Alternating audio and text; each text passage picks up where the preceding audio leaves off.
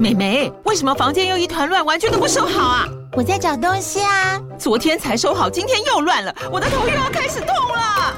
妈咪，我是在找虎标白色万金油啦。阿嬷都说头痛擦这个很有效，薄荷凉凉的可以帮忙舒缓哦。妈咪，爱老虎油。哎呦，今天怎么这么乖呀、啊？很内行哦，还知道要用这瓶百年老字号的。虎标在手，全家神队友。全台各大药局、屈臣氏、康是美皆有贩售。卫署城自治地零一五七零二号，北市卫药广自治地一一三零四零二三四号。使用前请详阅说明书警语及注意事项。Hello， 我是洪安，欢迎来到唐洪安的单身女子旅行。在这里，你会听到关于一个女生旅行会遇到的各种奇遇，一个人旅行的技巧，当然还有异国恋情。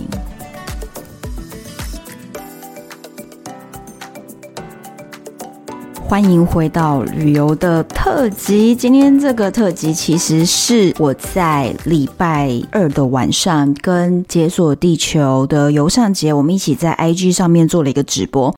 那这个直播的内容我们就做一个我们上周两边都有互相聊天的一个映后特辑，因为是直播的关系，所以我们两个有先从我们原本聊的摩洛哥和爪哇岛的部分来做一点延伸，然后再来又回答了很多当天有看直播的朋友们线上直接问的问题，所以到最后呢，聊天聊地就哇发散了非常多五花八门的内容，所以其实这一集相当有趣。那我就把这个音档直接存下来作为一个特辑来播出。那一方面原因也是因为我从金门回来，我真的哦，我真的好累哦，我全身都好痛哦，所以我其实这两天就是在家里休息，那就没有录新的节目。偏偏我是一个完全没有库存的人，所以呢，今天就把这一个特辑整理出来献给大家。我有稍微做了一些剪接，但是由于是 I G 上的直播，所以这中间真的有一点点不好意思，有的时候我们可能声音的那个品质会因为网络的状态，所以就有那么一点点破碎，音质没有平常录音那么好，那就请大家多多担待哦。那我们接下来就来听这一集咯。欢迎大家来到这个映后座谈会，应该算映后座谈会啦。那大家好，我是解锁地球 Podcast 的主持人游尚杰。那下面呢是单身女子旅行的主持人唐洪安。那因为我们今天会有这个映后座谈会，是因为啊，我们两个都是 Podcaster 嘛，然后我们就在这个礼拜的时候推出一个那个互相 crossover 特辑这种感觉啦。我们在解锁地球这边有最新的一集讲摩洛哥的旅行，然后我们在单身女子旅行那边也讲了一集印尼爪哇岛的旅行。这两个地方都是询问度很高，然后我觉得大家应该会有很多疑问或者很多回馈想要跟我们说，所以我们就来办一个联合直播这样。然后我第一次在 I G 上办直播哎、欸，真的假的？你有个人直播过吗？嗯、也没有。在 F B 我没有在 I G 上办过。哇，真的假的？史上第一次直播献给解锁地球了吗？对。好好好 ，OK， 那大家加进来的听众啊，呃，可以看下面，那下面有几个功能大家可以使用啊，一个就是留言功能嘛，那在右边的话有一个问号的按钮，那那个问号按钮其实就是按了之后可以提问，就是不管你对于摩洛哥旅行啊，或是对于爪哇岛旅行、印尼旅行，或是说旅行 in general， 如果有任何问题想问我们的话，都可以善用这边的问题功能来提问，然后我们看到就会依序回答给大家。所以今天主题就是摩洛哥跟印尼爪哇岛为主啦，这样。那其实我们在节目上虽然都已经各自畅聊了一小时，但是其实好像也没有到讲完所有历程嘛，因为毕竟你在摩洛哥的时间那么长，对不对？你也不可能一小时之内道尽你在摩洛哥的所有经历嘛。对，但是其实我觉得已经讲了大概八成了，因为我刚刚非常认真的想到底还有什么没讲、嗯、然后发现其实也还好，对不对？都讲的差不多，所以今天就可以讲一些比较秘辛的。秘辛哦，哇，在节目上不可能讲出来的事情，就是直播才能讲。嗯，就是哈三如果听得懂中文，就不能让我讲的话。幸好他听不懂，对吗？还是哈三其实在下面埋伏有眼线了，我不是很确定的。不是因为你的听众不是很挺哈三吗？搞不好他们跟他密报了，说不定。怎么？你是怎样的秘辛呢、啊？秘辛就是他的感情史。他他的感情史是怎样？欸、对啊，他现在到底什么状况啊？他他现在追求你追了那么久，那他现在有新的对象吗？还是说他本来就有对象？因为你上在节目上有提到嘛，在摩洛哥不见得大家都是只有一个老婆这样，所以可能有好几个人，说不定。对，然后事情就是要从二零一七年说，哎、欸，二零一七年到现在已经年了哎、欸。二零一七哦，哇，二零一七对不对？对，差不多。八九十一二，对啊，五年。我跟你讲，我就是五年前第一次就是带媒体团过去的时候啊，认识他大概三天吧，他就跟我告白，他求婚了是？他就跟我告白，我不知道是因为他英文不好还是什么原因，他就跟我说他爱我，嗯、然后我就觉得你这个人不要这么胡说八道，而且呢，我就想到了一个关键是，在我带媒体团去的时候是八月中。他当时跟我说七月没办法成团、嗯、因为七月他很忙，他要忙什么？他在忙结婚，他忙结婚然后顺便要跟你告白这样子。所以他八月十五号跟我讲的时候，我就说我怎么记得你好像两个礼拜前才结婚然后你现在说你爱我，这是开什么玩笑？结一次不够可以结两次啊结果我就是因为这件事情，我就去问他说你到底是一个什么样奇怪的心态，就是你可以两个礼拜前结婚，然后两个礼拜后又跟另外一个人告白。结果我才知道呢，原来因为他是撒哈拉沙漠那个区域的人，那在摩洛哥当然大城市是比较进步的，比如说卡萨布兰卡、马拉喀什，或者是很接近那个西班牙那个 Tangier， 那个就很欧化的城市。可是其实他撒哈拉沙漠的人就是那比较传统。他结婚这件事情很莫名，就他以前交的女朋友有意大利人啊、美国人啊，但是呢他家人都不同意，他家人就有一天就叫他回去沙漠说我们帮你物色了一个女生。所以他家人一定要本地人才可以接受就对了。应该说不一定要本地人，但是你必须愿意配合家族的一些传统的一些要求、嗯、那他就找了一个女生嘛，就他就回去，所以他开了十二小时的车回到沙漠，就去看那个女生，就是相亲对不对？就就问他说相亲是什么样一个流程，他说哦，第一次就是他们家人啊，我们家人啊，然后我跟他，然后我们就坐在桌子两边十、嗯、分钟，看看他长什么样子，我觉得他蛮漂亮的，然后就结束了。我说什么十分钟？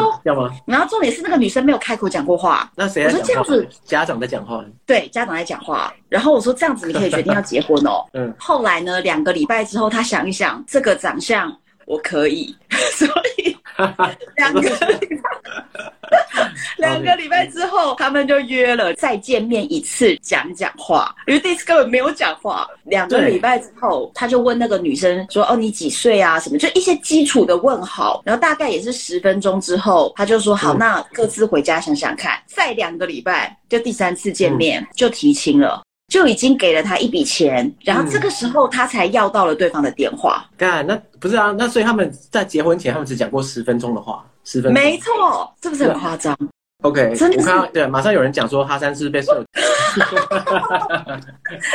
嗯，可是我有问过哈山呢、欸，我问他说那你是怎么想的？他说家人开心他就开心，就是真的是非常传统的想法。哦、对、嗯嗯，我就觉得很奇怪。我说那如果你是要负责跟他结婚的人，你难道不用去就是跟这个女生培养感情啊、嗯、性格合不合啊这些的？他就解释给我听，他说。不需要啊，因为在摩洛哥的观念里面啊，男人是在外面打拼事业，那女人就是在家里陪父母和生小孩。所以你知道这就像什么呢？父母高兴就好了这样子，因为大部分时间是在陪父母的。对，所以他既然是要陪父母，那是要谁喜欢？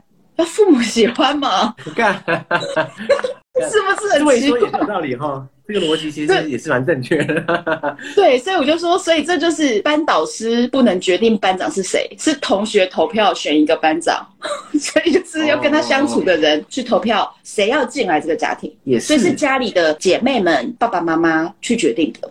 嗯，那他只要觉得这个长相他还行、嗯、就可以了。OK， 所以等于说他虽然两个礼拜前结婚，但是可以说是双方家长认识的人定的这样子，对，然后就好 OK， 觉得不讨厌，那就可以了。对，而且他们的背景其实很多，因为哈山他在外面兼做旅游的事业，所以他其实会七个国家的语言。但是这个女生呢，是在他们家大概开车半小时的另一个沙漠小镇。那所以这个女生她只有国小毕业，她根本对对，你知道他们两个的差距是非常非常大。然后这个女生几乎没有离开过沙漠，嗯，就是非常非常传统的。他们可能讲话十分钟，可能真的是极限，因为接下去不知道讲什么。对对对，那所以他们就结婚，对不对？可是你看，一办完结婚哦，哈山就跑出来，就是带媒体团啊什么，然后就一直在处理这些工作上的事情。嗯，所以他真的一个月也不会见到他老婆一两天啊。他是不是不想见他，所以一直躲在外面？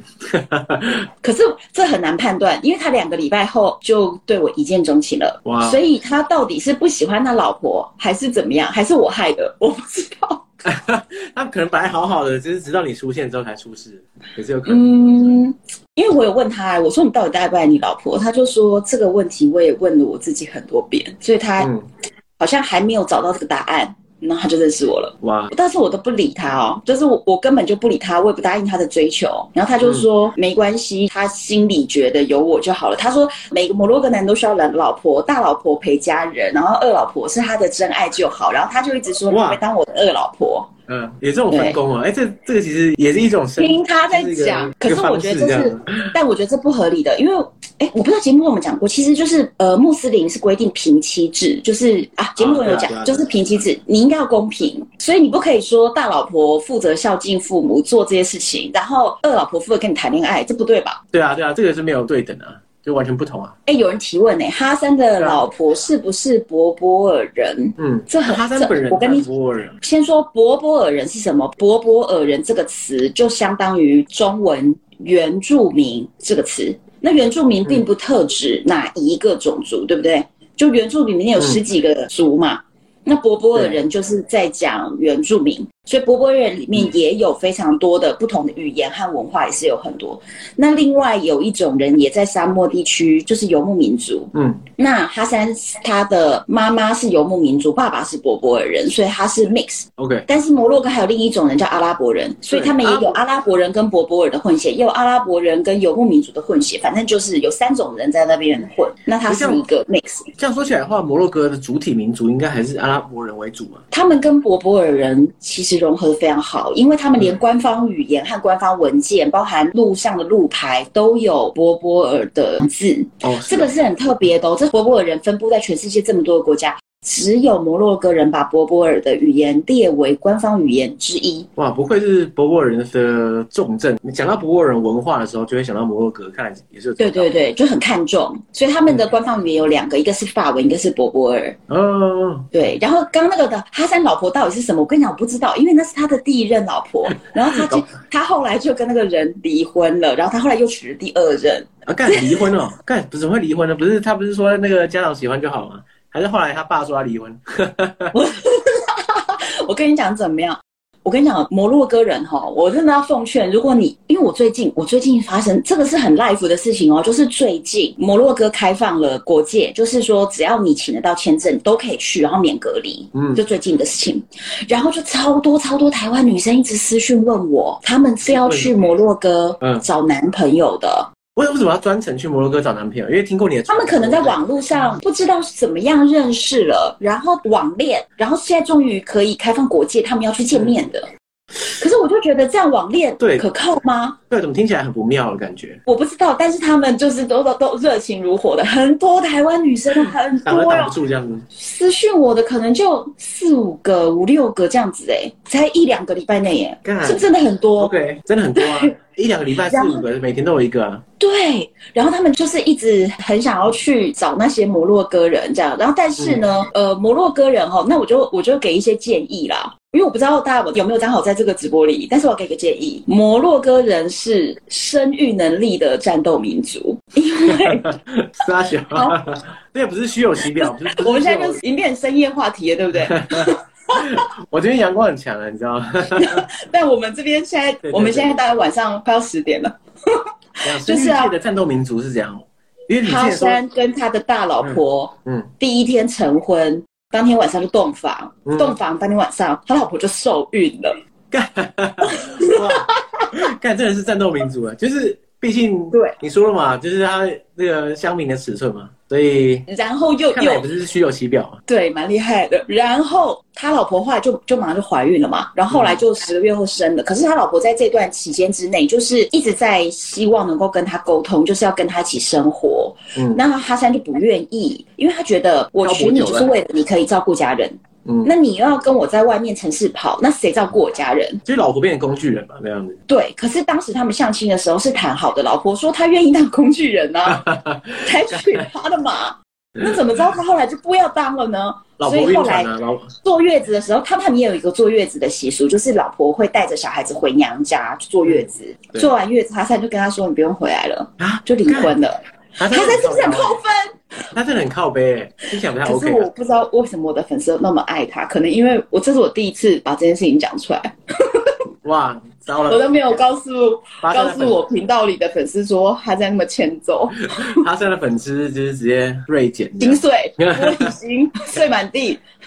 对，然后后来他就中间追求我很长一段时间嘛，就追了大概一两年，嗯、然后我不理他，结果到疫情初的时候呢，家人就跟他说你不能再这样子，就是年纪到了，然后他目标生五个小孩，所以你现在已经有一个了嘛，对不对？对，已经有一个了，但是、啊、但是但是他们哦，他们离婚的时候，小孩子是判给前妻，因为小孩子比较小的时候还是要喂母乳啊，也想要妈妈在一起，所以是判给前妻。嗯、哇，那所以他就他就要娶第二个帮他接接着生小孩这样。然后我跟你讲，这个第二个老婆也是非常神奇的哦。这个第二个老婆她就认识比较久了，因为但是她姐姐的闺蜜，嗯，这个闺蜜跟她姐姐非常非常的好，然后从六年前就暗恋哈山，然后从暗恋变成明恋，所以呢， okay. 她姐姐还有家里的父母什么都知道说这个闺蜜很喜欢哈山，嗯、然后所以在疫情期间呢，他们就劝哈山说，你就娶她吧，不要再挑了。欸、那基于家里的人来选老婆的原则。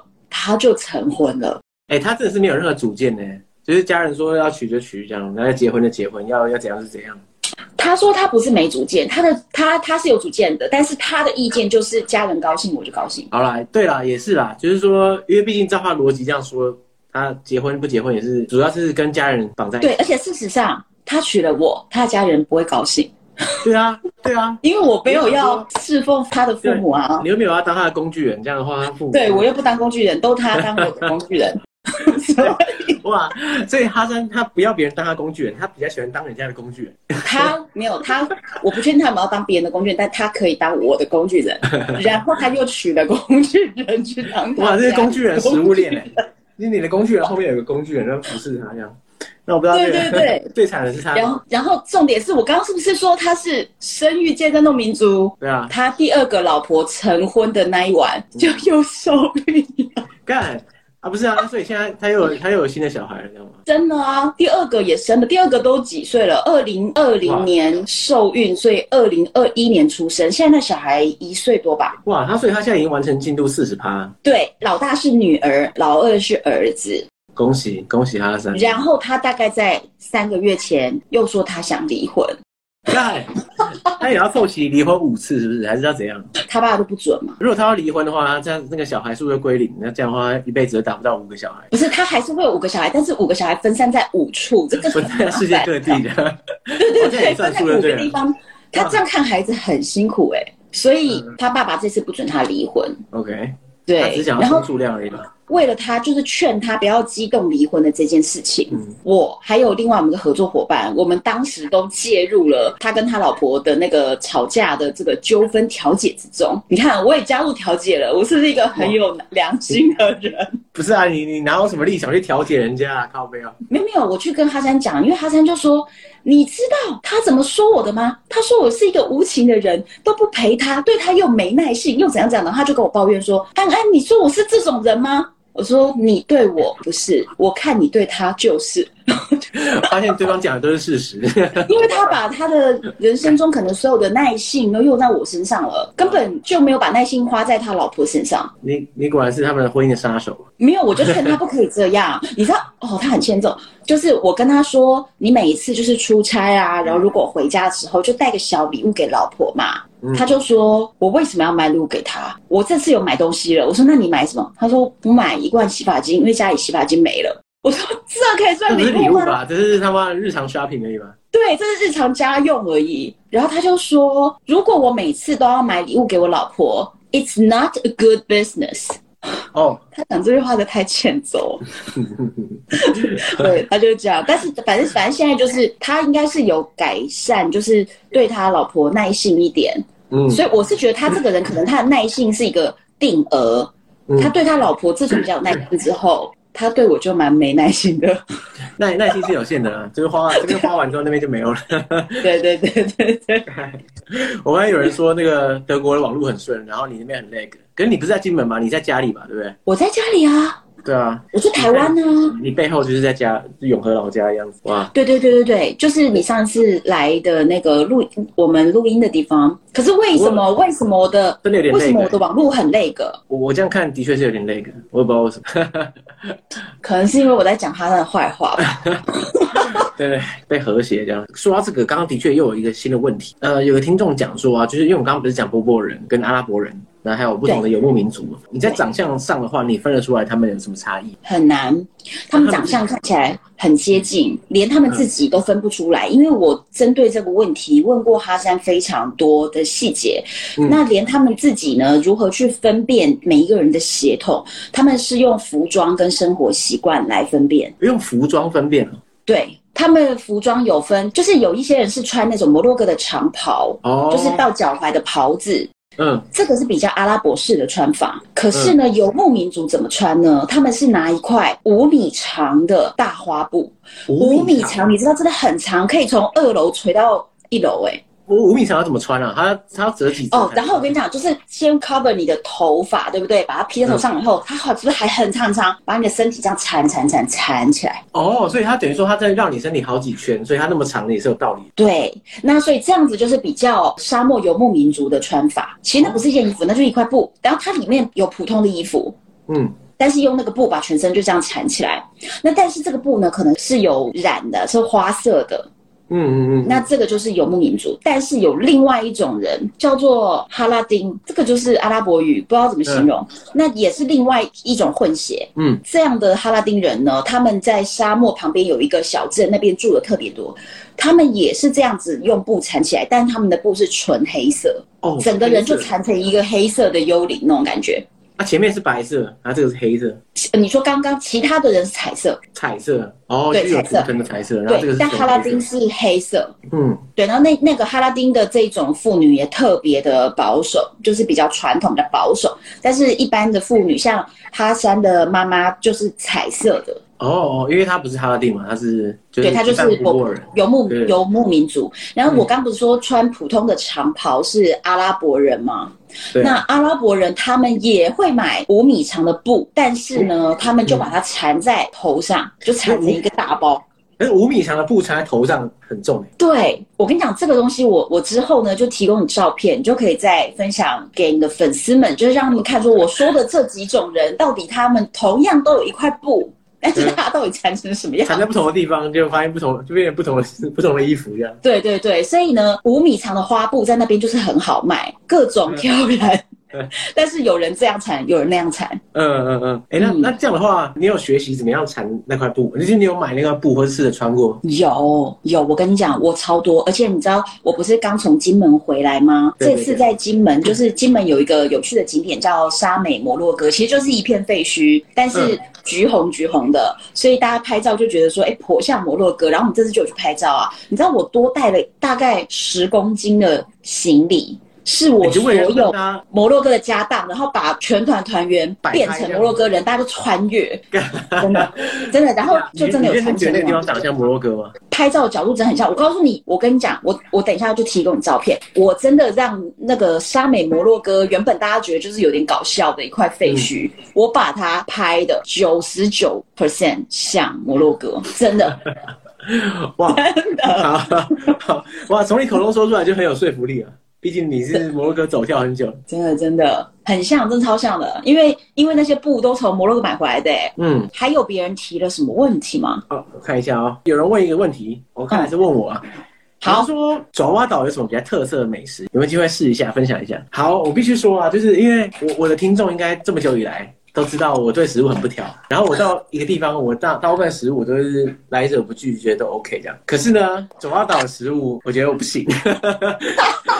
我我我原因是因为我我觉得啦，爪哇岛我我主要那当初去的时候是在中爪哇在玩嘛，对不对？中爪哇的食物它其实具体巨观来说的形式跟台湾没有差很多。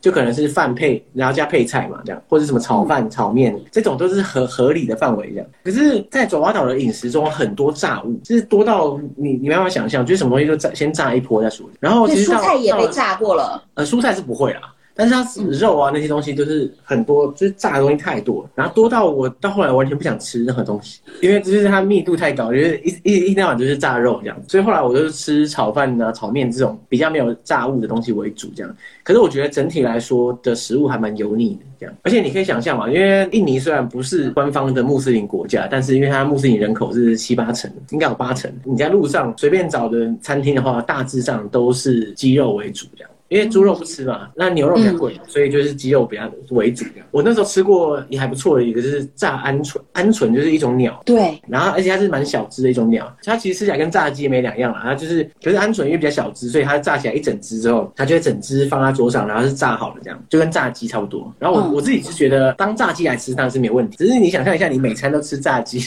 配饭这样，我就觉得啊，不行！它的调味是不是都会很接近啊？呃，还是就是胡椒盐而已？没有没有，不是胡椒盐，他们就他们会有他们特些当地特色的酱料，所以我觉得整体口味来说就是比较油腻啊，然后比较咸一点。我是觉得久了吃下来就是不行，因为这炸物太多了这样。但是他们可是你不是才去十天？对啊，可是因为我们在城市里面的时候，几乎是每一餐都吃很类似。他们也会有那种自助餐店嘛？你想象一下，就是你也是盛一碗饭，然后旁边一堆配菜，你说我要这个这个这个，然后看上去哇，就全部都是炸物这样，总之就是非常非常腻的东西，然后就放一整盘一整桌这样，然后每餐都这样，三餐照这样吃这样。到后来的时候我就觉得啊，干，有点受不了这样。可是我大部分的时候啊，我在旅行的时候我很少对食物有意见，真的很少，我基本上通常都 OK 的。那结果爪哇岛我觉得就还好。就是十天很极限了，对啊，哎、欸，不过其实有趣的就是他们爪哇岛有一个特色食物，应该说印尼很常见的一种街边小吃叫 bakso， 它是一种类似牛肉丸，我觉得很好吃哎、欸，它就是你看路边发小摊贩，它会放一颗一颗肉丸，它有点像那种 IKEA 肉丸那种感觉嘛。那你可以去他买，他就把它装到塑料袋里，你就可以拿当点心吃这样。就有很多，譬如说路边开车开一开，你看到有肉丸的时候，很多司机会摇下车窗去买一包这样当点心。好像是我在不是炸的，它不是炸的，它应该是我猜应该是水煮的，然后加酱这样。嗯，然后我是觉得很不错，而且我吃一吃那个向导啊，就我们那时候雇一个那个司机嘛，包车载我们，然后他就说，哎，我跟你讲啊，那个路边的的 bakso 啊，很多都不是牛肉，那可能是老鼠。肉这样，因为牛肉很贵，然后城市里面很多老鼠，他说的啦，他说的啦，然后他说很多都是老鼠肉啊，怎样怎样怎样。然后我们听到就哦，干，有这种事。可是坦白说，如果你分不出来的话，好像也没有什么差别。因为我吃了半天，我也不觉得跟牛肉有什么差别，就是肉丸啊。所以我是觉得，就算是老鼠肉，好像也没差嘛。可是因为没有人知道老鼠肉到底像不像牛肉，可是我觉得不可能，因为拉丁美洲很流行吃天竺鼠。嗯，对对，可是天竺鼠吃起来并不像牛肉，可是它是肉丸，因为它是已经打烂的肉丸，它不是一块肉，那是所以那个可能差异比较，可能有掺，可能有哦，你说哦，你说打在一起，全部混在一起这样，哎、嗯，突破盲点、嗯、有可能。然后又加了很多调味料，真的，你现在是造成大家要去爪哇岛心理阴影。不会啦，就算是老鼠肉，其实我我也没有很介意啊，坦白说。嗯嗯，可是你要看它老鼠来源啊，又不是养殖的。对啦，如果是水沟挖出来的。对啊，肯定是、啊。我现在也没事嘛，省成本啊。对，我觉得好像也是蛮有道理，因为你自己还要跑去养老鼠，那那这样的话好像也没有省到钱。对。有人说爪哇岛有没有直接卖鼠肉啊？我没看到哎、欸，我没有看到鼠肉哎、欸，主要还是鸡肉、牛肉为主啦。这个很合理，这样。我跟你说，我我听过很多人就是开工厂，然后有请那个印尼的工人劳工的话，他们真的都会说，有抓到一窝小老鼠，他们就会下锅煮来吃当宵夜，下酒菜。哦。呃，可可能吧，因为我不是很确定餐厅有没有直接在卖，我都没看到啦。但是因为餐厅很多嘛，那我那我没看到也就有可能。我觉得是吃老鼠对当地人来说可能也不是什么恶心的事情，可能就一种选择这样。嗯嗯嗯，对啊，对啊对啊。然后不过有趣的就是啊，因为我不知道，哎，你你说你去过巴厘岛，没有去过印尼其他地方嘛，对不对？对。那今天有趣的就是我在我在去印尼的时候，当然就我不会讲印尼语，嗯呃、但是呢，印尼文你有看过长什么样吗？有。其实基本上印尼文就是 A B C D 这样。对。然后一开始我去的时候完全不会嘛，对，一句话都不会讲。然后我们在看那个 menu 的时候，我们就我们就干无法看了。所以我们就只能看照片说啊，我要这个这样。那照片上面可能会写他的名字，然后后来那个每次来点餐的人就会复述说，哦，你要这个嘛，对不对？然后我觉得他的发音，就你那个字好像用英文的念法念好像就一样这样。所以后来我发现呢，印尼文它的好处就是说，因为它是用 A B C D 拼写嘛，然后它基本上啊，你就算不会啊，你照着英文的逻辑去念，你大概会对六成七成，对吧？哦，哦，对，譬如说你你看到一个东西写 N A S I 这样，那你觉得是什么 N A S I？ 然后说哦，应该是 Nasi 吧这样，然后哎对，就是 Nasi 这样，所以你只要照着你的直觉去念，你就会念对这样，大部分都会念对，可是你还是不知道是什么东西嘛。对，久了之后啊，我们看今天掌握到那个那个逻辑，譬如说饭就是 Nasi， 然后面、oh. 面就是 mie， 然后所以呢，嗯、然后我们就到那个爪哇岛。第十天就是在一个礼拜之后，我们就是点餐的时候都很嚣张，就直接用印尼文在点，这样就很屌。我觉得印尼文真的很简单耶，对吧？真的，觉得太简单的时候，我回来之后还跑去学印尼文。真的假的？你还去学？你去跟谁学？上课？对啊，对啊，对啊，就是台北有一些课，有一些教室有教印尼文。然后因为我想说，哇，这个你光是不用认字母就已经赢一半了，然后再来就是发音又这么简单。它发音其实与其说贴近英文啊，不如说贴近西班牙文。所以你用西班牙文的发音去念它的话，哇，那个命中率在九成以上。所以你用那个逻辑去念它那个。就是你只要搞懂发音规则之后啊，你拿一篇文章直接可以从头念到尾，因为它没有什么例外。我这个月开始上那个西班牙文课，哎、欸，你这样突然让我觉得我上这个课 C P 值特别高，因为上了以后印尼文我可顺便一起了，是不是？对，可以哎、欸，强烈推荐。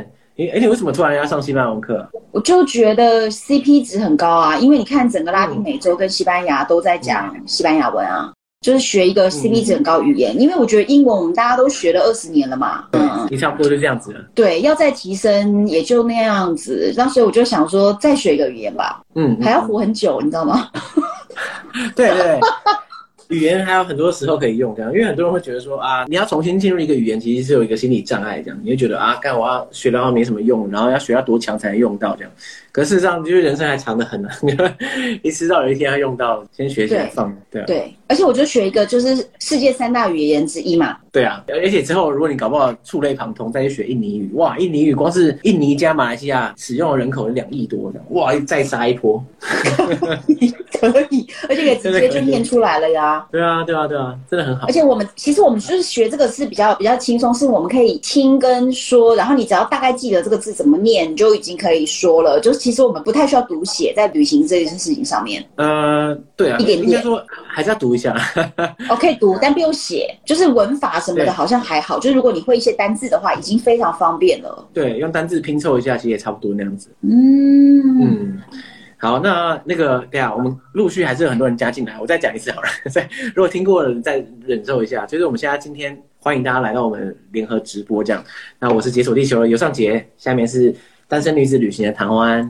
那因为我们这个礼拜啊，有一起推出呃互相 feat 的两集单集这样。那如果大家有兴趣的话，可以到各大 podcast 平台搜寻解锁地球或是单身女子旅行，就可以听到这两集非常精彩的节目。我认真觉得这两集真的很赞。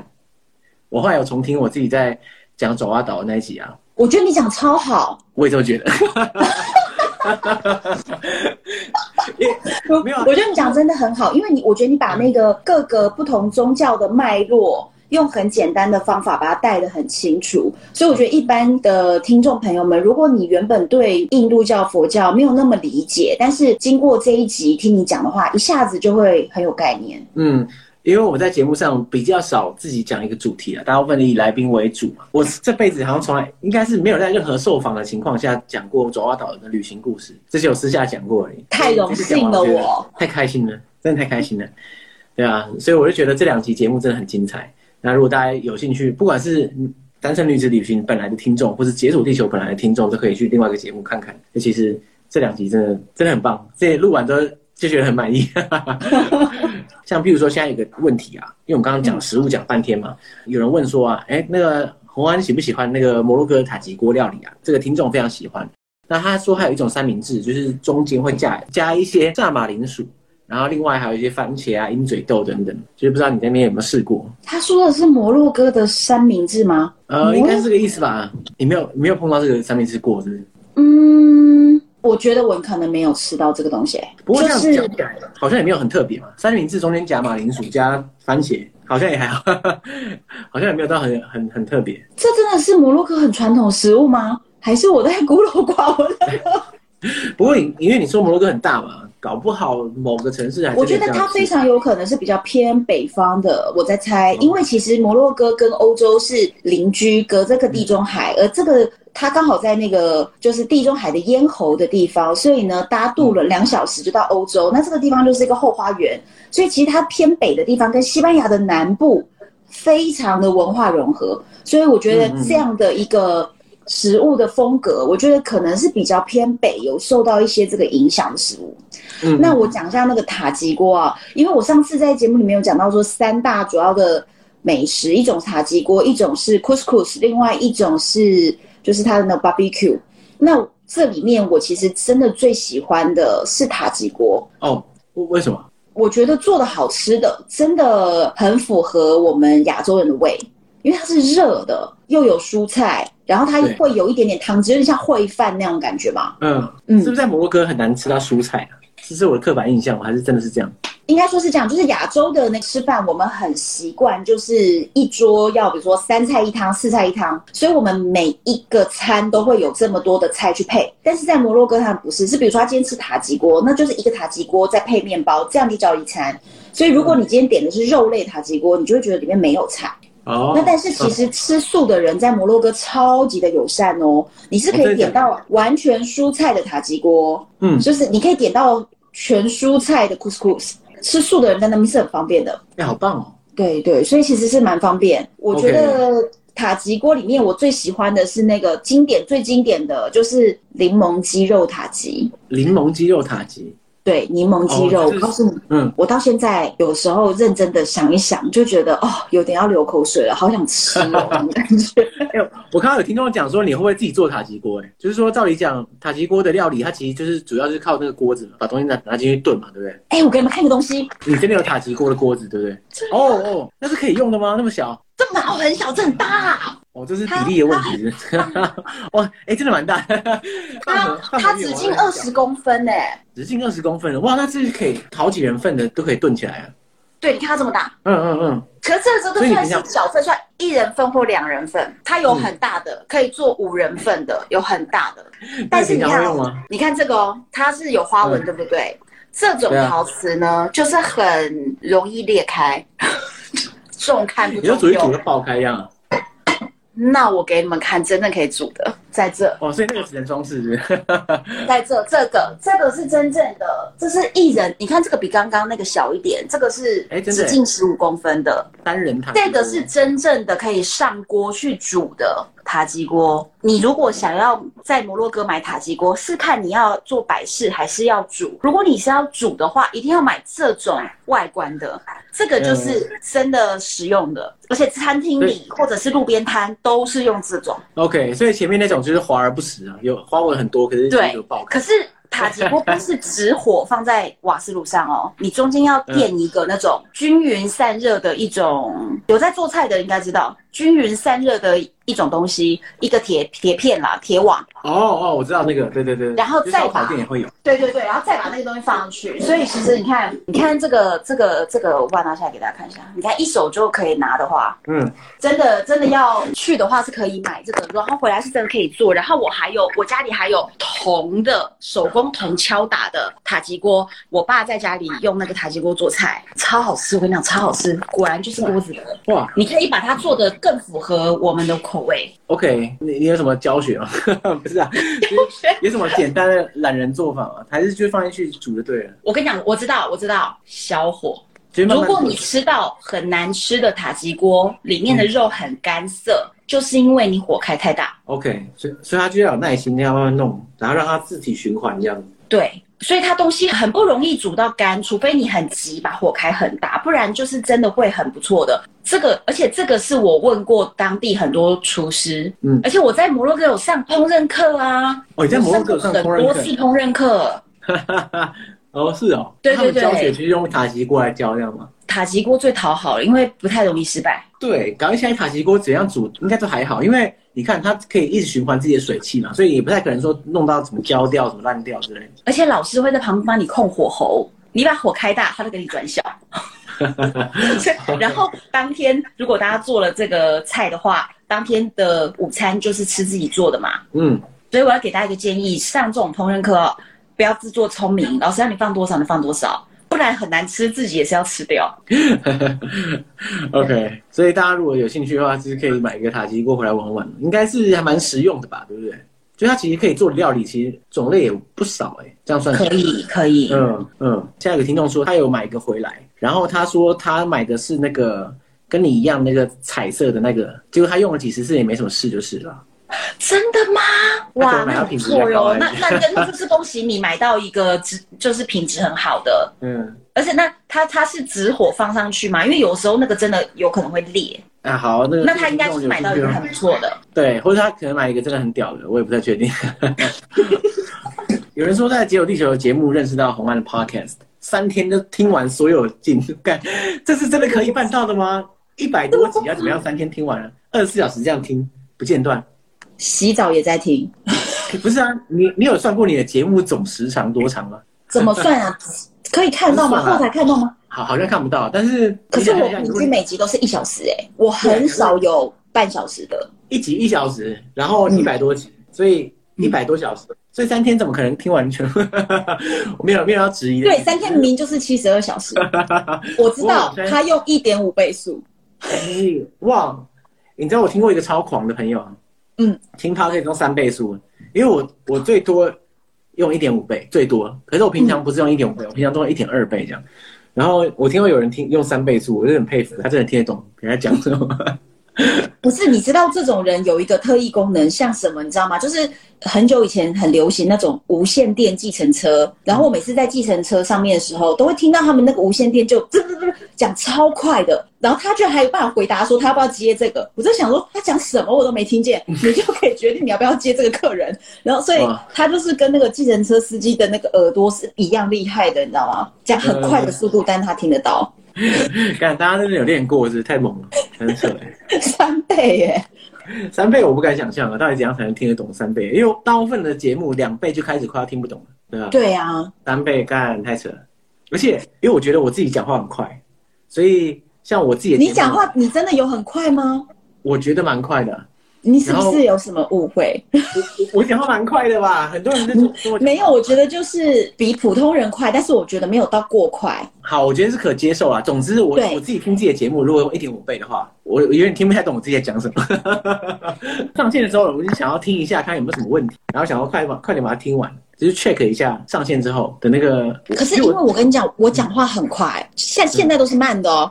我在节目有时候讲话非常的快，所以快到。我没有办法用 一点二 倍听我自己讲话，我听不懂。我有时候也最困扰啊。对， 对，然后有一次聊德国的那个集中营的一些故事，嗯，那由于这个故事背景很悲伤啊，然后太悲伤了，所以在这个过程中就觉得讲话就越来越快，因为如果你慢慢讲，自己可能会讲一讲就哭出来了，所以两个人讲话越讲越快，快到很多粉丝在留言说：“你这一集是不是调到速度了？你是不是调 一点二 倍在在播出？”我说没有，我们当下就是讲的这么快，因为当下觉得就是啊，心里也很有压力，这样子讲的超超级快的。OK， 不过我其实没有听过有人反映说因为太快而听不懂了，所以我觉得应该还是可以接受范围。哎，刚刚那位听众说啊，他直接把那个塔吉锅放在瓦斯炉上面，然后丢一些牛肉啊、羊肉啊、蔬菜、马铃薯，直接炖下去，哇，就是这样也没事哎、欸。好了啦，我之后开个团购吧，大家。既然这么简单就可以做的这么好吃的话，嗯、就是锅子而已嘛。嗯，直接叫一货柜。说到货柜，说到货柜，马上就有人哎、嗯，你叫货柜的攻略是？所谓攻略应该是指说。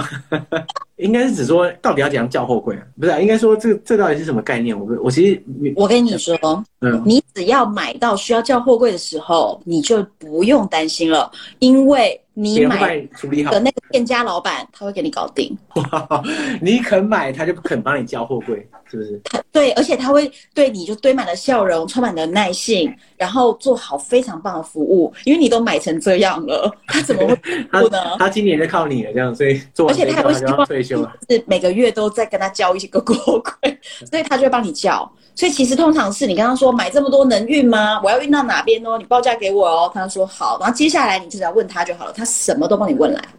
OK OK， 也是啦，你都已经花几百万了，还要插什么货柜吗？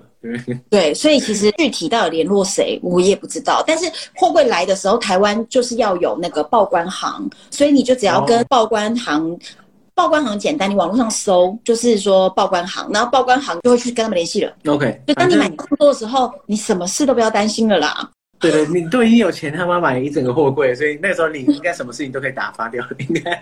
你只要再加一点点钱，他们就做完了啊。对对对，哇！对对对，我我一开始听到你讲货柜的时候，我也觉得哦，好麻烦哦，那个货柜不知道怎么弄哎，就是听起来很复杂。后来发现，干钱那么多，怎么会复杂？别人帮你弄好了。对对对对对。原来如此，好，我真是太孤陋寡闻。我觉得你之前应该有一些爪哇岛有趣跟当地人的互动的故事，可以跟我们分享吧？对啊，我我先讲完这个问题啊，其实不是个问题，哦、就是我们刚刚那个听众，他说他如何三天听完，他回答了，好，整天在家里不间断的播放，做家事也播，健身房也戴耳机听，睡觉的时候还听到睡着，听到隔天早上，哇！所以二十四小时不间断的听，就是这样办到，好感动哦！对啊。对 ，OK。等一下，等一下，我决定了，我决定了。这样，请这位听众在我的那个 I G 私讯我他的地址，我要送他小礼物。哇，送他小礼物，真的假的？对，太感人了啊！你等一下，下面有人刷一排说他也是三天听完，怎么办？都送你，你敢都送，敢说就都送。对，小礼物。好，听众大家听，这是各位听众听到了嘛？对不对？糖花要给你礼物，好棒哦！好 ，OK。哎，你刚刚问到什么？呃，爪哇岛的那个事情嘛，对不对？对对对。其实很有趣的，就是我之前我去爪哇岛，应该说我在东南亚旅行的时候啊，人生地不熟，一开始没去过的时候，你总会觉得有点警觉心嘛。你也，譬如说我我出门我出国的时候，我都会有一个腰包，里面放我的钱跟什么证件之类的，然后还有东西就会收得很好，然后到了爪哇岛之后，大概过了他两三天之后，我就开始完全不设防这样，因为我碰到人都很 nice， 就是非常碰到每个人都一直热切的想要帮助我们的感觉。就像譬如说，我们我们不是有讲到在泗水唐人街，很多人缠着我们聊天，嗯、那这个我觉得可以理解，是因为我们会讲中文嘛，所以这个有一种亲近的感觉，那也没办法。但是我在整趟爪哇岛的旅程中啊，不管是搭车啊，或是说你去景点可能拍个照什么，就是很多人会热情的涌上来。因为看到外国人就很高兴这样，而且你就是你在，而且就你在拍照的时候，很多人很喜欢跟你一起合照这样，你就感受到大家非常热情的想要跟你有互动，然后就是跟你拍照啊这样这样这样。所以我当下的时候，其实我对印尼人的感觉是非常非常好，就我觉得大家大家都非常非常亲近，然后而且我实在不觉得有谁会想要，你知道就是找我麻烦或者弄我这样之类的。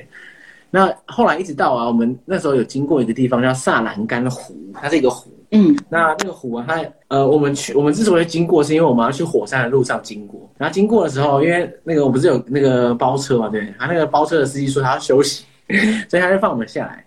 可是他说我我们下来的话只有半小时，因为他要继续开，那就就很像是下车尿尿那种感觉。嗯、反正就是总之大家下车的时候看一下湖，就是主要是让那个开车的人休息一下，我们就要继续往火山走这样。然后我想说，哇，这个湖真的很美啊！这样大家就是看到，因为你因为半小时你也不可能去绕湖一圈或者干嘛，你在那边看的。然后这时候我就看到路边有有好几个找当地人在那边聊天，然后其中一个人就是坐在一台机车上，然后大家聊天。我想，我就突然心念一动，我就想说，哎，机会来了！然后我就跑过去跟那个人说，哎，那个那个我我是个旅客，我是外国人，你知道吗？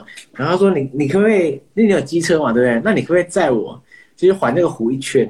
就是这样就好了，这样。然后他也听不懂我在讲什么，然后我我就说那个就是你载我环一圈，然后他以为他要借我机车，然后他就说他把机车借我，然后我就说不用借我机车，我就说你载我环一圈就可以这样。然后他说他突然听懂了，然后他那时候叫我跳后后座，然后他就开始骑车，然后我就坐在后座，开始开始绕那个湖，那个绕如果骑机车绕湖慢慢绕的话，大概一二十分钟内一定可以绕完。嗯。嗯，然后这感觉是非常非常棒的，然后而且呢，他他就很高兴，因为有外国人搭搭他的车这样，然后他就经过很多邻居还有他朋友前面，他就会跟别人说，哎、欸，这样炫耀一下，就说，哎、欸，我在外国人，就是这种感觉。然后我当下觉得真的觉得很棒，而且平常的时候我不见得会，如果如果你在譬如台湾或者是其他，你比较他德国好了，我在德国如果看到一个很美的湖，然后旁边有个人在骑机车，我绝对不会跑过去跟他讲说，哎、欸，你可不可以载我？环湖一圈这样，因为我就觉得他一定不会想载我、啊，因为看你是谁啊这样。可是，在印尼的时候，长就是在一个礼拜旅行下来，你就会觉得，我觉得应该 OK 这样。我觉得印尼人应该是会乐意做这个事情。然后后来发现，哎、欸，干真的可以。故事就是真的是很顺利的，他就这样载你绕一圈。对啊，他就这样载我绕一圈湖，我觉得超赞。没有没有付钱，没有。对啊，就是好哎、欸！我原本还是想说。这中间有没有要急转直下？比如说在湖的另一端的时候，他突然停下来说两百块，不然我不载你回去。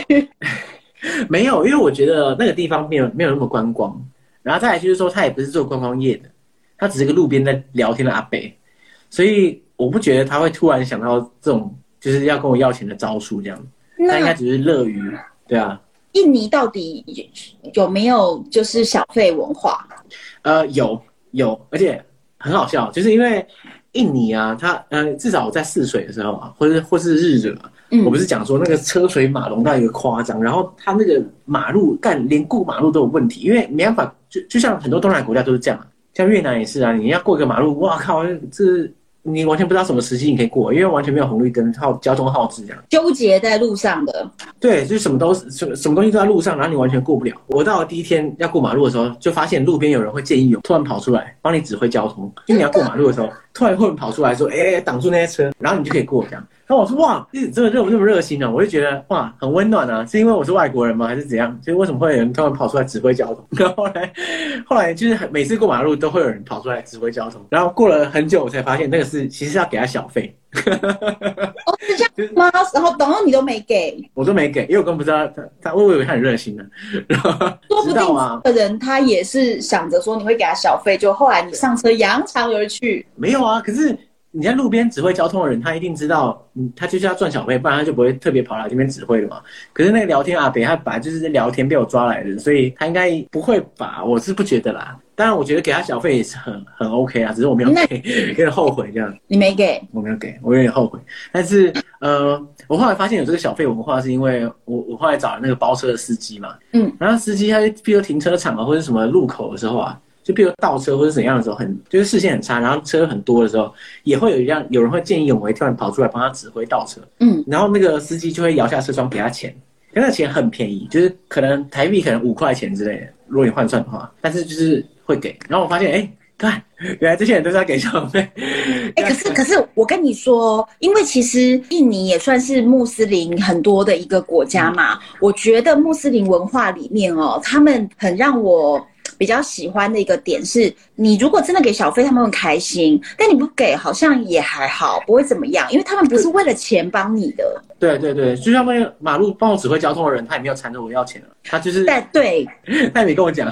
但是我之前去过埃及，嗯，他们就是真的会主动跑来问你说、嗯、有没有什么要给我啊？你就会觉得一直鲁小这样子。对，你就会觉得有点。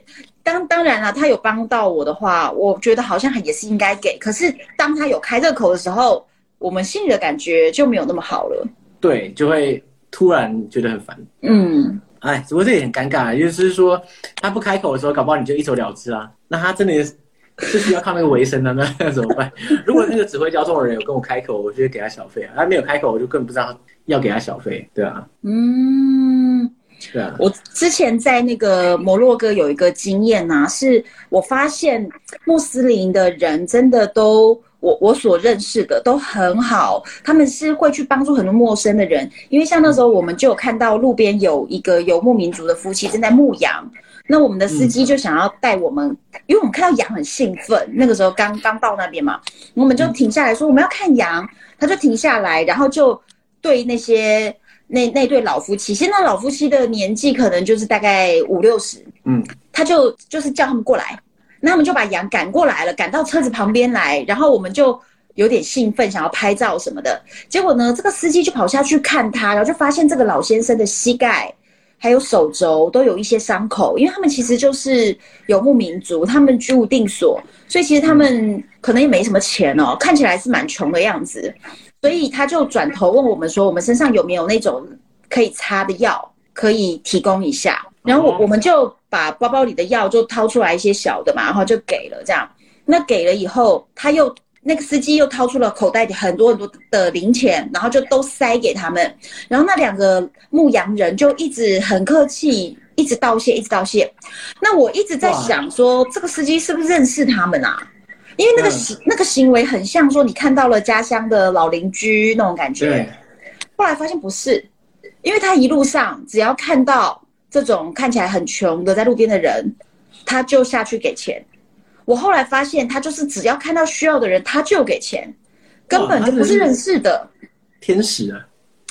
然后我发现这样的人在摩洛哥很多，连在菜市场，他看到一个很穷的人，他们会比如说在旁边先手到手里就握了两一两张钞票，但比如说台币一两百块，并不是说很大的钱，然后他然后就会就会说等一下我走过去，你不要停，我们就赶快走哦。然后我就想要要干嘛？结果呢，他一经过那个人身边，他就马上把那个钱塞到那个人手里。可是那个人没有在乞讨哦。他没有在乞讨，他只是一个、嗯、一个看起来很穷的路人，他就马上把钱塞到他手中以后，然后就快步的走掉了。然后那个，然后我回头偷看，就发现那个人是很茫然的，想说，呃，谁谁给我钱？对对对，他们就常常这样。然后我就问他说，那个人为他又没有在乞讨，你干嘛给他钱？他说，嗯、呃，这个这个。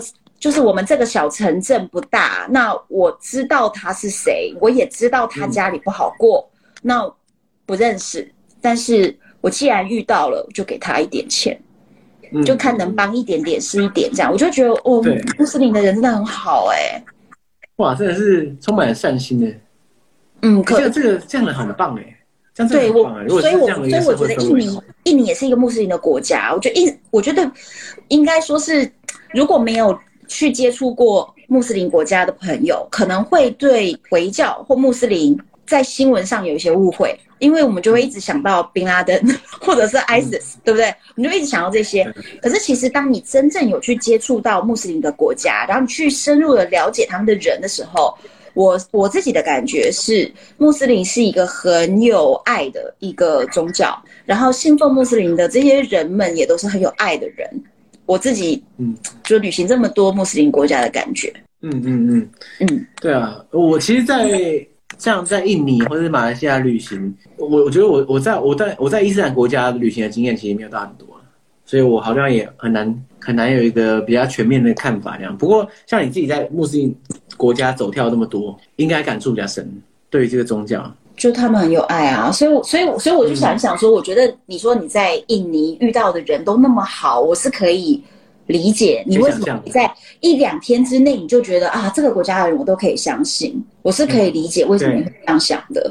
嗯嗯，他们的人真的会让你觉得都很好。嗯，没错。基本基本还是要小心哦，就是对啦对啦，不管他多好，还是要保持警戒。会有。对对对，对自自己该小心的还是要小心，不要不要听我们两个讲讲一讲，去到这些地方旅行，你都就是都都没有，就是都没有防范的话也不行哦。对，就是该该做的防备还是要做啦，就不要说、呃、听起来哦，干什么那么赞，一进去一一一下印尼那个就开始随便路路边乱拦人，叫你叫他把你载去哪里哪里这样，还是会出事。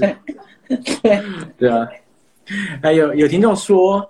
他以前到东南亚的经验呢、啊嗯，就是过马路，就是闭上眼睛然后往前走，哈哈哈，一个定速，然后车会自己避开。哎、欸，这个是真的，因为至少是我自己也是这样觉得啦。因为东东南亚很很多大城市，它就是刚刚讲的，那没有号志，然后又车一堆，那要过的话，你也只能就是你在马路边缘，然后保持一个均速往前走，啊，一直往前走的同时啊，那个车会自动在你身边环绕，这样刷刷刷刷。那可是呢，他们一定不会抓到你嘛，不然他不是要赔钱嘛。所以你只要正常的走就可以走到对岸。可是呢，就有些人会很紧张嘛，就是走一走啊，干会不会撞到了，然后停下来。哎、欸，停下来的话就就容易被撞到，因为因为你突然停下来，你出现了不可预期的动作。对对对对对，如果你是稳定的往前走的话，大家好，大家可以预测你的速度大概是这样子，大家就会自动避开你的。可是如果你突然停下来，或突然开始很紧张，开始乱跑，哇，那就惨了。真的。对啊。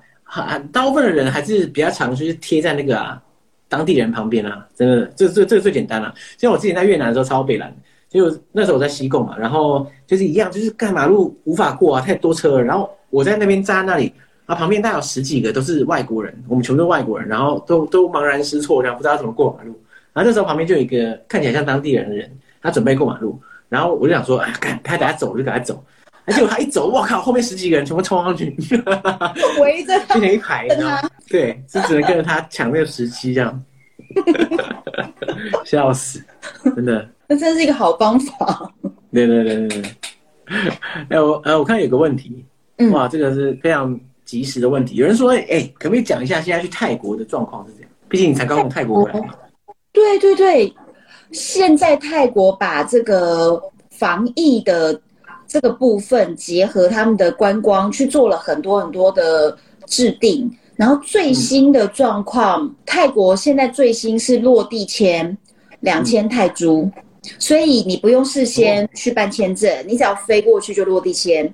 再来是从五月一号以后去之前不用 P C R， 上飞机之前不用 P C R、嗯、落地也不用 P C R。 五月一号之后，对，五月一号之后，现在都已经二十六了，差不多啦。对对对，所以没有几天了，完全的去之前也不要 P C R 了，然后落地也不要 P C R 了。但是有一个要求是，就是它有一个保险的规定。哦哦，就是说你要先保一个防疫险，你才能。对对对，我我看一下，因为我我我还为了这个就是整理了一个资料，我昨天才在更新哎、欸。哇，这么及时的资讯、嗯。对，非常及时，因为因为泰国观光局通知我这样。他啊、哦，好，我我讲几个几个重点，就是很重点哈，就是五月一号起呢，你施打两剂疫苗就可以上飞机之前不用 P C R， 下了飞机也不用 P C R， 然后只需要防疫一万美金保额的防疫险、嗯，那这个其实也没有很多钱，应该台币几百块就就对对对。然后你就要把你这个保险的会有一个英文的保单，那把这个保单记得把它 print 出来，然后再跟你的护照什么的，在通关的时候会检查一下，这样就行了。所以非常方便。嗯、哇，赞哦！对啊，全开放、欸。可是问题，都好多国家都开放，对不、啊、对,、啊 对, 啊 对, 啊对啊？新加坡、马来西亚都开放。期待今年可以出国旅行啊！我觉得下半。很有机会，我其实原本没有这么乐观的，但是嗯，最近我感觉整个市场都动起来了，这两个月特、嗯、对啊，所以就我觉得应该是可以啦。可是你在德国应该早就这边都是很很很、哦、对啊，对不对？对啊，因为德国本来就没在管嘛，所以一直都是很活络了，所以就没有什么问题、啊。因为我我是希望台湾的大家可以有办法出国玩啊，这样就这样应该是因为大家都闷很久了，但我因为我在德国的话是没有差。因为一直都差不多这样子，我知道身边很多朋友都已经快疯掉了。那我都算好运的，还可以就是在疫情期间已经出国两次了。哎，对啊，这个是难得的机会啊。嗯、对，下机会啦，我觉得一定会开的。对啊，应该差不多这一波结束之后，应该差不多是这样子。嗯，对啊，因为我在来的时候一直跟很多人讲说，哎、欸，来德国找我玩啊，之后这样，然后大家说好好好。就然后现在都没有人来过，因为干又回台湾要隔离，就没办法，谁那么闲啊、嗯？对，可是之后就有机会。好，我们来敬请期待。又会去找你哦，拜托，求大家任何人来找我 couch surfing， 让他住到饱这样。我会真的没有、啊、住到饱，也不是要住一个月啊，就是可以就是正常的时间住。对啊，我是很期待大家可以来找我，可是就是都没有人来，真的很伤心，哎，可怜啊。下半年，下半年对，因为现在居然变三加四嘛，有机会啦。三加四的话，我觉得可以出国的人变多了。呃，三加四好像是说那个啦，就是如果你被匡列的话的的隔离期间啦，如果你是国外回来，好像还是一样维持，还是三加一。我记得没错的，好像是啊，可是我不能确定，因为现在正好是转型期嘛，所以可能很快就一直变来变去。嗯，我们就再看下去吧。有机会，有机会，只能期待，只能期待。嗯，好。然后呢，我发现有一个问题要问你啊。嗯，他说，你看他问题嘛，对不对？他说啊，最近做功课，明年想要去南极，然后发现、嗯、干船票怎么又变更贵，一万五千美金左右。他说，你会不会建议到当地等呢，还是要怎么样呢？因为阿根廷的签证是有期限的、嗯，所以我觉得要去等呢，你不一定等得到。那但是。嗯，一万五要看它是多少天的船程，那如果是原价的话呢，是一定是这样。那南极简单，要么你就是买 last minute 的船票，那要么呢你就是直接，要么你就是直接买早鸟票。那多早叫早鸟？两年前，两两年前我忘了。对对对，所以说疫情前都要预定。对。直接买到二十四年的，那你现在就是会便宜，所以要么就，可是早鸟票大概只会是八折。哦，八怎么好像也没有很便宜。但是我可是一万五的八折是很很多啦。Last minute 的票价我观察了整整十年，因为我密切追踪十年是这样，然后就没钱这样。哎、欸，你知道以前跟我求婚的男生，我都说不要送我钻戒，我要南极船票、欸。哎，我以前就这样讲哎、欸，就就然后人送，我说没有结婚啊。啊！后来大家就觉得啊，不结不结干。但后来我就自己自己买，然后后来都自己买单的。然后呃，但是呢，老实说，我我是很好运，在二零二零那个疫情的时候，刚好在年初疫情，然后中国爆发，全球还没有疫情的时候，那个时候中国人出不来，所以突然就有几艘船都有 last minute 的票价突然出来是三折，嗯、但是在此之前十、嗯、年的 last minute 大概就是八九折，那跟你的早鸟票也一样，嗯、对。对，所以那你说到当地等能不能等到突然的 last minute 呢？我觉得，我觉得机会好像不大，所以你要有一个心理准备，嗯、就是八折，就是七八折。OK， 对，差不多就这样。嗯，对。然后我建议啦，我有一个重点哦，不要只参加南极半岛的行程，就是不要只参加南极行程，要参加三岛行程，就是南乔治亚跟那个南极半岛跟跟什么啊，反正有，反正就是要三岛行程。就 三, 三个地方这样。对，那三岛行程通常是十五天、十八天或二十天，然后就是那么贵，就是一万五，就是一万五，对，就这么贵。OK， 对，好，好，那这个这个听众应该很高很高兴的，获得珍贵的资讯。这样，我记得你在节目上也讲过嘛，对不对？应该有，对，有有有提过啦、嗯，对，因为真的就是现在没什么评价，但是我我我觉得啊，如果说疫情刚开放的时候，不知道会不会促销啊，有一些特惠，也是有可能。大家要对对对，现在就很难吧？因为因为现在国外都已经开放很久了，也不是刚开放而已啊。南极，好吧，南极我不是很确定，南极可能还在观望。没有，我觉得现在有点是各区，大家就是小区会互动频繁，但是如果要飞到南极，对大家来说都很远，所以我觉得南极可以观察，嗯、密切观察，我也在观察。对，好，如果有的话，我就告诉大家。希望这个听 ，OK， 希望这个听众买票顺利啊，这样子。嗯。然后我们有另外一个听众留言，他说：“哎，如果洪安未来结婚的话，那你节目名称怎么办？非单身女子旅行这样。”我跟你讲，你知道算命的说啊，我三十岁不结婚呐、啊，之后我就不想嫁了。算命是这样讲的。哦，哦真的假的？所以刚好回应到另外一个问题，有人说，哦、所以所以你打算，所以你接下来真的不打算要？这是一个蛮私人的问题啊。你说不打算结婚吗？对啊，对啊，对啊。我觉得好像就是我我我不太想要，我不太想要为了婚姻牺牲自由。嗯，那我不是说不要结婚，啊、是如果有一个人可以跟我结婚，但是让我保持我现在一切的自由，那可以。但是没有人做到啊，是蛮难的啦。对啊，蛮对。那他到底娶我干啥呢？就是如果我的配合度是零的话，那他为什么要跟我结婚呢？对啊，就是。结婚跟不结婚的唯一的差别就是身份证背后的差，这样，然后生活完全没变，这样。然后你看那个哈山追求我这么久，对我这么好，那我都没嫁他，我就得到这些了，我为什么要嫁呀、啊？我嫁了还要去侍侍奉张阿三或者公婆，为什么呢？原来如此，突破盲点，对对不对？所以我现在就得到这些啦。也是也是，完蛋了，这听起来我特别的自私。来不及了，你你的形象已经在大家面前升值。对 ，OK， 好啊，反正这个东，不过我猜啦，这个这个东西其实就是很随缘的、啊，搞不好你过了几年，你就突然觉得，哎、欸，好像结婚也不是不行，或者说啊，真的不想结了，这样都有可能嘛。对，那算命的就这样讲啊。好吧，算算命的好像常讲类似的风凉话，我不知道是怎样。算命的还说，嗯。嗯，算命的说，我四十岁会很有钱，是很多栋很多栋房子那种有钱。OK， 好，那我们看，我现在在撒哈拉沙漠是有一个营区，十个帐篷，不知道这样算不算？哇，十个帐篷，如果你解释成十个房子的话，那的确是，的确是蛮狂的。问题是现在没有观光客。就是空房这样子，对啊，等到等到你那个时间到了，那个时候早就已经光光光夜回来了，所以你搞不好就是赚翻了。好，我期待嘛。所以算命的讲好话我都会信，讲坏话就不不管他了。对。OK， 好，时间也真的差不多了，快到十一点嘛，那我们可以各自介绍一下自己的节目好了，然后我们就大概。今天也差不多这样子，那很感谢大家陪我们聊天聊了一个半小时，哎、欸，其实蛮久的、欸。对, 对，好快哦！时间过得好快，真的。每次直播的时候，我都觉得时间怎么过得飞快的。那所以感谢大家陪我们聊那么久的时间了、啊。那我猜我们现在在陪我们的大家，应该是要么是解锁地球的听众，要么是单身女子旅行的听众啦。我先来讲一下好了，我我是解锁地球 podcast 节目的主持人游尚杰。那解锁地球是一个旅行历史文化的 podcast 节目，在每一集的时候，我们会邀请不同的来宾来节目上讲，就是可能是某某某国家的一些从历史文化的角度去切入一个旅游的面向这样。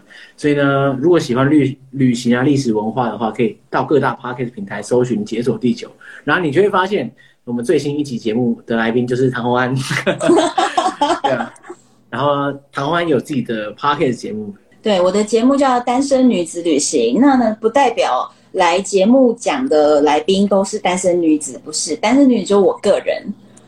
然后、嗯、然后我的节目呢就是有强烈的个人的那个价值观的置入，然后还有包含感情观的置入、嗯、所以有非常多的、嗯、呃我自己的那个艳遇，因为这个就是很奇妙的一种艳遇体质，就是到哪里都会有艳遇，然后就很多人又就是要各种示爱啊、各种情书啊什么的，然后这些人你只要敢对我示爱就会被我在节目里面公开哇好惨啊那个示爱怎么变成素材啊？对，然后又交了 两, 两个那个异国男友嘛，所以其实这个系列是大家很喜欢的啦。然后再来还有一个系列是那个赌场黑名单系列，是我自己人生的一个经验，就一转眼好像也都要快要好像也快要快要有没有十年八年的，好像也很久了，快要十年吧。 对, 对然后再讲的是我的那个就是在新加坡赌场被列黑名单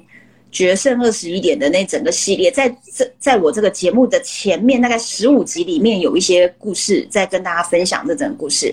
那后来也是请了非常多的、嗯、呃一些旅游的达人啦，或者是生活中的朋友啦，然后跟大跟大家一起分享一些旅游的故事。讲到一半呢，就会开始消费消费那个异国的男人们的。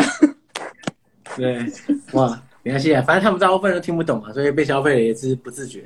对对对，其实其实大家不要误会，我也是交过台湾的男友，但是由于他们听得懂中文，那我就觉得就是分手的话，我们就不要再消费听得懂中文的了，消费国外，他们消费听不懂的就没问题。对对对对对。好，那我相信会喜欢解锁地球的大家，应该也会喜欢单身女子旅行的。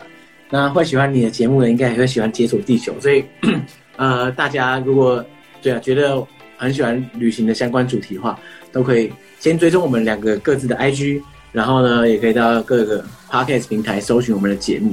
那很感谢大家。那我因为我知道有些人是中间才加进来，然后可能前面没看到或者后面没看到这样，那这个直播的影像档案啊，我会留在解锁地球的 I G 上面。